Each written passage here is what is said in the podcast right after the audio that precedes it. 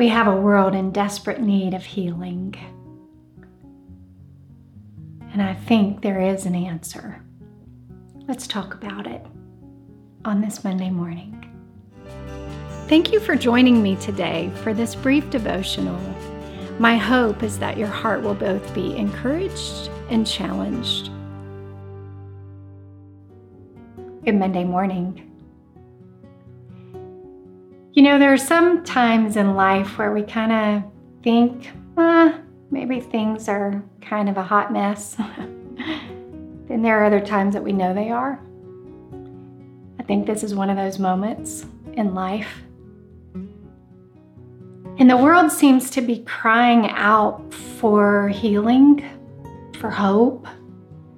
And they're looking in so many places and spaces, hoping that a politician will rise to the surface and heal all our wounds. But do you know what I've learned is that someone did come to heal our wounds? And that the problem that we really have is a heart problem and a sin problem, but no one really likes to use that word much these days. But we do have a sin problem. And as long as we have a sin problem, we're going to have a broken world.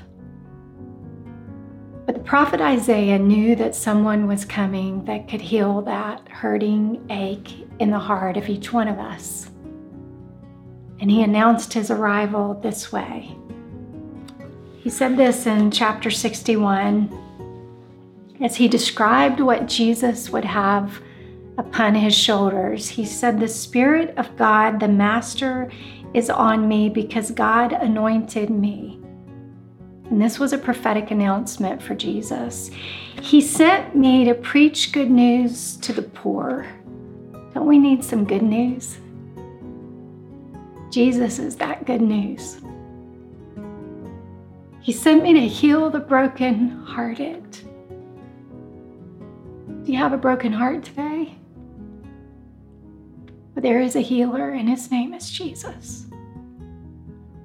Announce freedom to the captive. It says to all the captives, Are you held captive by something today?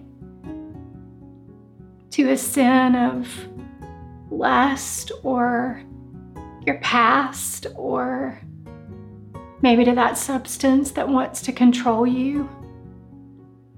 Jesus is the remedy to set all the captives free. To pardon all the prisoners. Are you imprisoned to something? He's got a pardon for you. Are you imprisoned to the shame of your past? He's here to pardon you.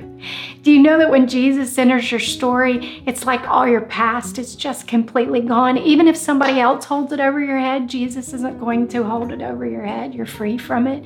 You're pardoned. Do you know what happens with a pardon? It's as if it never happened. Every right is restored, every privilege is restored. It's just all given back to you. That's what Jesus does to our prisons.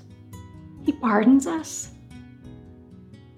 God sent me to announce the year of His grace, a celebration of God's destruction of all our enemies. You have some enemies? You have some people out there that would love to see your demise?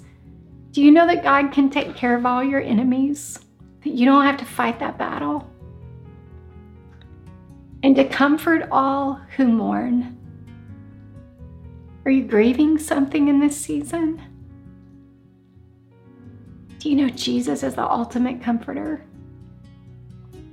To care for the needs of all who mourn in Zion, to give them bouquets of roses instead of ashes, messages of joy instead of news of doom. Aren't you tired of that news of doom? Yeah, well, this good book has a message of joy. A message of joy a praising heart instead of a languid spirit. Rename them oaks of righteousness planted by God to display his glory. They'll rebuild the old ruins, raise a new city out of the wreckage. They'll start over on the ruined cities and take the rubble left behind and make it new. That is our portion. When we have Jesus in us, we have the ability to rebuild the old ruins of wreckage cities. That is our inheritance. So, you know, as we enter a season of election where we're going to hear all kinds of things and the enemy's just going to try to use it to divide us once more, do you know what I look for? I look for that which will allow me to continue to declare the message of Jesus Christ because at the end of the day, it's Jesus plus nothing that can heal the human condition. That can bring the healing that this needs. So, when my opportunity to deliver that message is gone, that's the battle I'm willing to fight. I'm willing to battle the fight to make sure that I can always share Jesus with you on a Monday morning. Do you know why I know He's the answer? Because my hearts needed Him to be the answer. And in the most painful places of my story, in the wreckage of a lost marriage, in the pain of never birthing children of my own, in the, the painful moments of betrayal and heartbreak and death and loss that I've walked through in my own story, Jesus has been faithful every single time. So I don't know what you're looking for. I do know what your answer is. It's the one who pardons the prisoners and sets the captive free and heals the broken hearts and brings bouquet of roses for ashes. Isn't that good news? In a moment that could really use some. In his name,